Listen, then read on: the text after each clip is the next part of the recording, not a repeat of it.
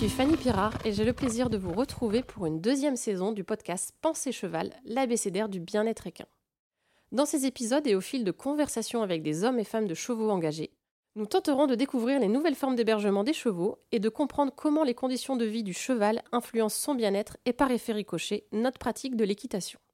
Repenser les structures équestres pour améliorer le confort des chevaux et celui des utilisateurs, voilà l'enjeu auquel nous souhaitons répondre. Bienvenue dans Pensée Cheval, un podcast signé Eco Écurie.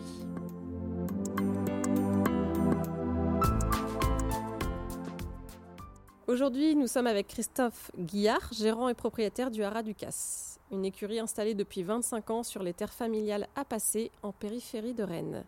Bonjour Christophe. Bonjour. Dans un premier temps, est-ce que vous pouvez vous présenter et nous raconter un peu votre parcours? Alors, je suis installé un peu plus de 25 ans. je suis arrivé en décembre 92, voilà, sur effectivement une, exploitation euh, appartenant à la famille, mais n'ayant rien à voir avec les chevaux. Et donc, euh, je suis le premier à exploiter au niveau familial. C'était une exploitation basée seulement vaches laitières et puis euh, polyculture élevage. Ensuite, moi, j'ai fait une formation à l'époque. j'ai fait un BTS hippique à Rambouillet. C'est une formation qui existait à la Bergerie nationale à Rambouillet, très intéressante. Et après, j'ai navigué un peu dans pas mal de domaines, à la fois dans l'élevage des chevaux de course avec des étalons pur sang, et après, j'ai travaillé pour une grosse coopérative d'élevage euh, pendant une dizaine d'années à faire du transfert d'embryons. Cette coopérative s'appelait à l'époque l'URCO et maintenant est devenue Evolution. Et moi, j'ai un centre d'assimilation aussi et une activité propriétaire on est, maintenant, on s'axe plus euh, sur l'événement, petit événement. Et voilà, si je faisais voilà, de façon un peu raccourcie ce que j'ai, ce que j'ai pu euh, faire de ma vie. voilà. Donc, comme on l'a compris, le Haras du Casse, euh, vous êtes installé sur les terres familiales. Est-ce que vous pouvez nous présenter aujourd'hui un peu plus les infrastructures, les chevaux, les types de pensions, un peu l'histoire Comment vous en êtes arrivé ici? Au tout début, euh, on est arrivé, euh, donc on met dans le contexte en 92, on n'avait pas le même contexte économique qu'il y a aujourd'hui. Euh, et donc j'ai démarré avec peu de chevaux de propriétaires, ça a grossi progressivement, ça, ça a toujours été mon fonds de commerce, un petit peu l'activité propriétaire. Et puis moi j'étais passionné un peu par l'élevage, plus par les galopeurs au départ. et ensuite, donc au niveau nombre, on en arrive maintenant à avoir une cinquantaine de propriétaires. Et puis en, élevage, par contre, on, est, on a vraiment réduit, euh, même si ça me passionne toujours autant. Euh, mais bon, on ne peut pas tout faire. Et euh, l'élevage, situé, on est situé, ça devient un peu compliqué, parce qu'on est vraiment en proximité de, de ville, donc c'est plus difficile. voilà, on a une quarantaine de box, on a 30 hectares. Euh, en structure, on a maintenant un manège qui fait 72 mètres de long, 25 mètres de large, qui sera plus tourné vers un manège événement, mais petit événement. Hein. Euh, une carrière de dressage euh, qui, pareil, fait 65 par 20, une carrière d'obstacle et un rond, ce que j'appelle le rond de longe qui est plutôt rectangulaire, qui fait 40 par 20. Voilà, l'objectif c'est de travailler sur une structure accueillante, euh, cocoon un peu, et des sols euh, que l'on souhaite le mieux possible pour, pour, pour, nos chevaux. Et voilà, un petit peu le, le contexte. Justement, dans ce podcast, on porte beaucoup d'intérêt au développement des structures en faveur du bien-être des chevaux et des propriétaires. Dans votre cas, quelles ont été justement les évolutions au niveau de vos infrastructures euh, depuis la création du haras, euh, dans ce sens justement du bien-être, comme vous disiez, euh, des chevaux et des propriétaires Alors, c'est sûr que le bien-être animal prend une importance capitale.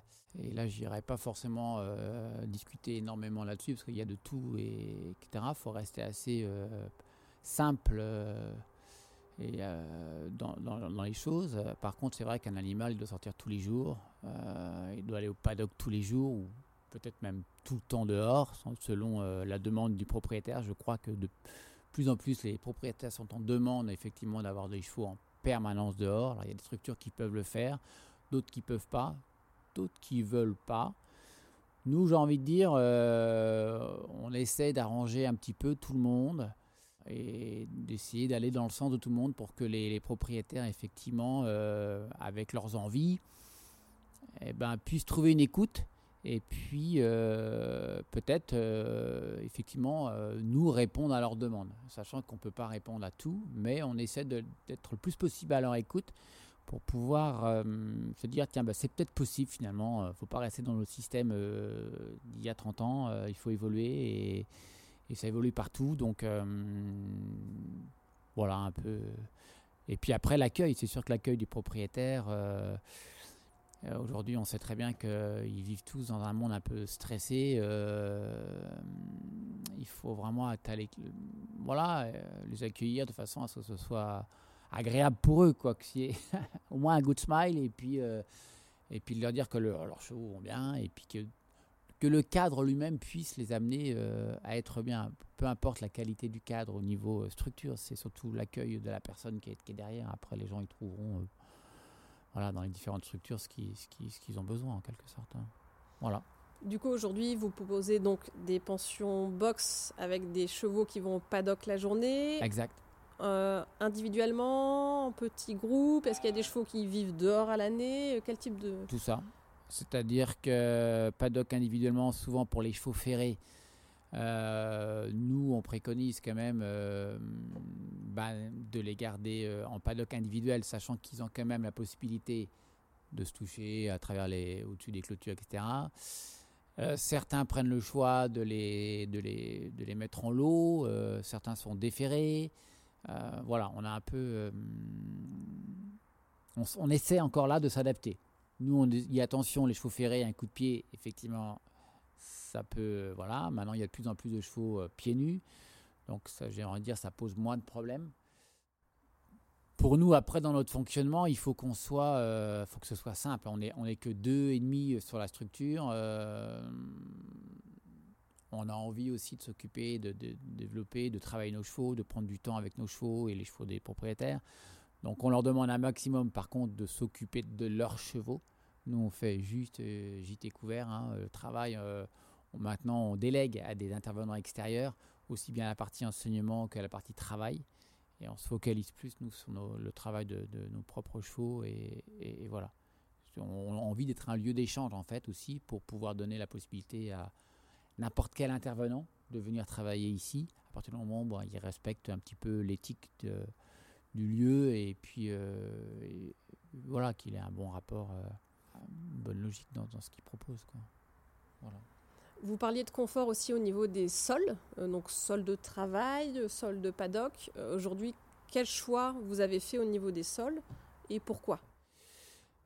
Donc au niveau des, c'est vrai qu'on attache de l'importance au niveau des, des, des, sols. Alors les paddocks, on est resté en terre, enfin voilà, Extérieurement, on leur passe un coup de gyrobroyeur régulièrement, un coup de herse.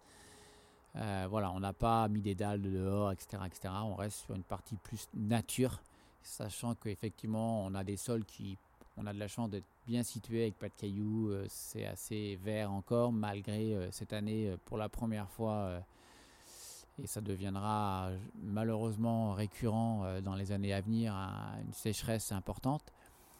ce qui nous amène aussi à réfléchir sur la nature des sols de travail, où là, euh, bien effectivement, l'interdiction d'arroser les sols devient ou deviendra peut-être systématique. Donc comment faire? Nous, ce qu'on voulait, c'est quand même avoir des sols, comment dirais-je, un peu tout temps et agréables pour, pour, les chevaux, c'est-à-dire pas des chevaux, pas des sols qui, qui frappent, mais des chevaux, des sols qui portent. Donc on a mis depuis peu euh, euh, sur certaines carrières euh, des dalles en fond de forme, sur le fond de forme du moins, qui vont stabiliser en quelque sorte le fond de forme et permettre d'avoir, rien que déjà quand on les pose ces dalles, on, comprend. C'est-à-dire que quand on marche dessus, il y a une absorption qui se fait déjà naturellement. Et en plus, bah voilà, ça évite d'avoir une déformation du fond de forme qui fait que quand les chevaux sautent au même, au même endroit sont tout le temps sur la piste, euh, même, voilà, voilà, utilisent les mêmes, les, mêmes les mêmes endroits, on ne le voit pas, mais en fond de forme, il y a une déformation qui se fait.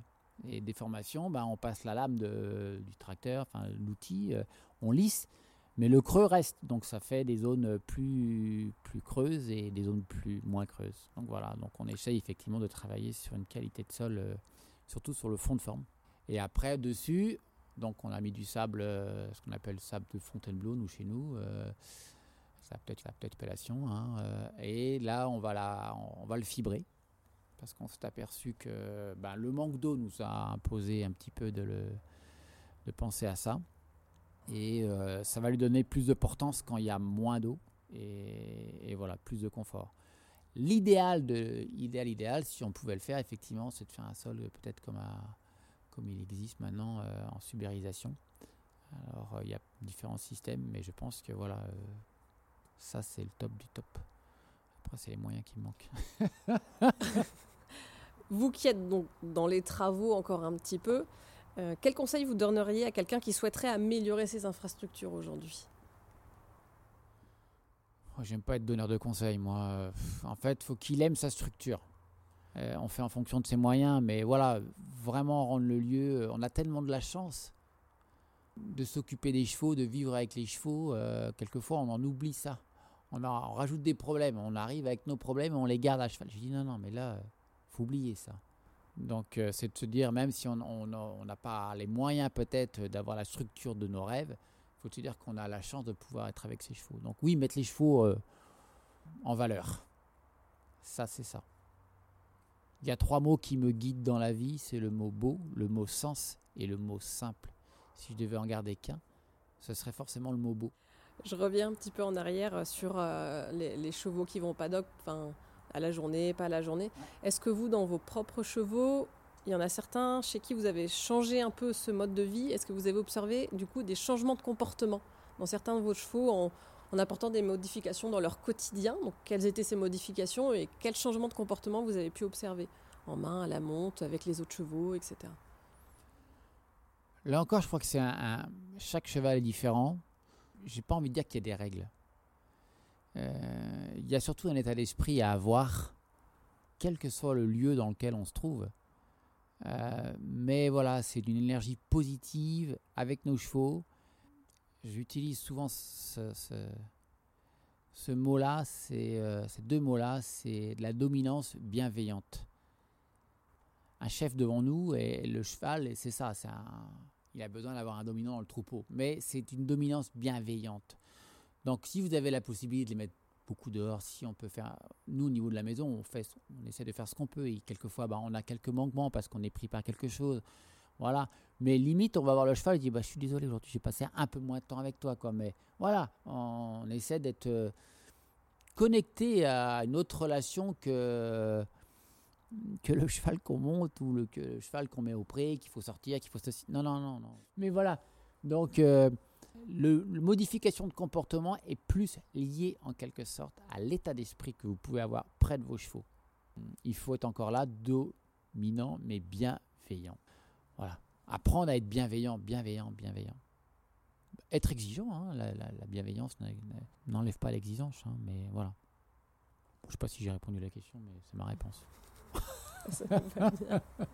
tous ces messages que, vous faites passer, vous vous enseignez l'équitation encore aujourd'hui, ce que vous avez dit que vous faisiez appel à des intervenants extérieurs. Est-ce que vous vous enseignez encore? Est-ce que vous avez vu votre façon d'enseigner évoluer? Et est-ce que vous avez justement intégré cette notion de bien-être dans cet enseignement que vous faites passer au niveau des propriétaires, au niveau des élèves? Alors j'enseigne plus beaucoup. J'ai pas mal enseigné. Ça me démange pas mal. Mais en fait, euh, je me dis hein, moi-même que je suis un peu fou donc, euh, dans mon raisonnement, dans, mon, dans ma façon de fonctionner. Donc je peux comprendre qu'on ait du mal à me suivre. Donc euh, voilà, j'ai la chance de vivre avec une personne maintenant. Je suis marié à une merveilleuse et avec lequel ça match super.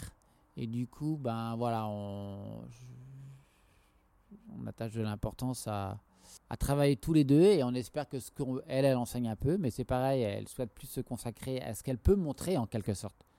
Voilà, faire de l'enseignement plus quelque chose qu'on doit montrer, soit soi-même, soit par le biais de ses élèves, mais qui sont vraiment probants. C'est assez rapide en fait. Hein. Je dirais que voilà, on, attend de résultats assez simples mais rapides.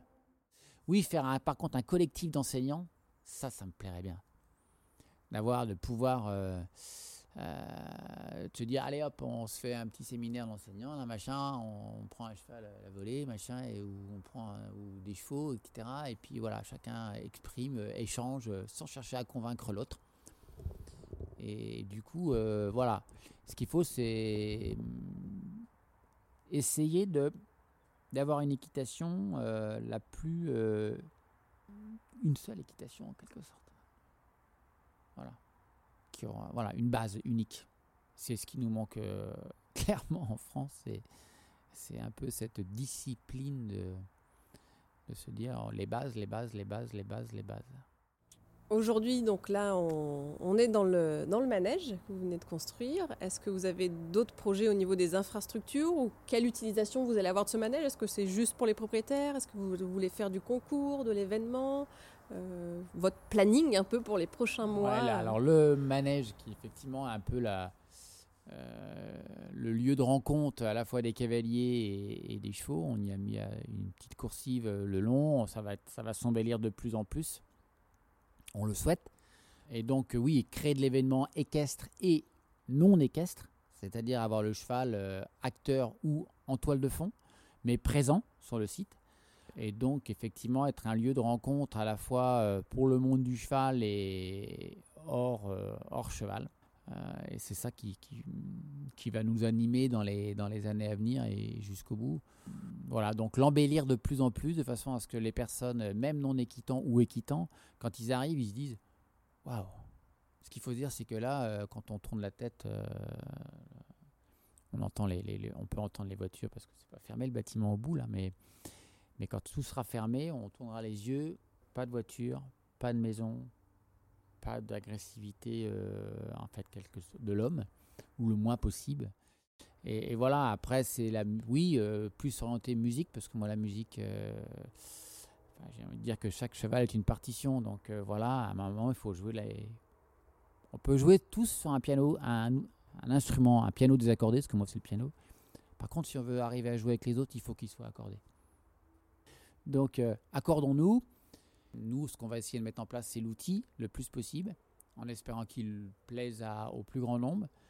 Et, voilà qu'on arrive à développer euh, les, événements. Alors au niveau structure, on va grossir un petit peu, c'est-à-dire qu'on va sur des bâtiments euh, qui sont financés en partie par le photovoltaïque, uniquement toiture et charpente couverture, etc.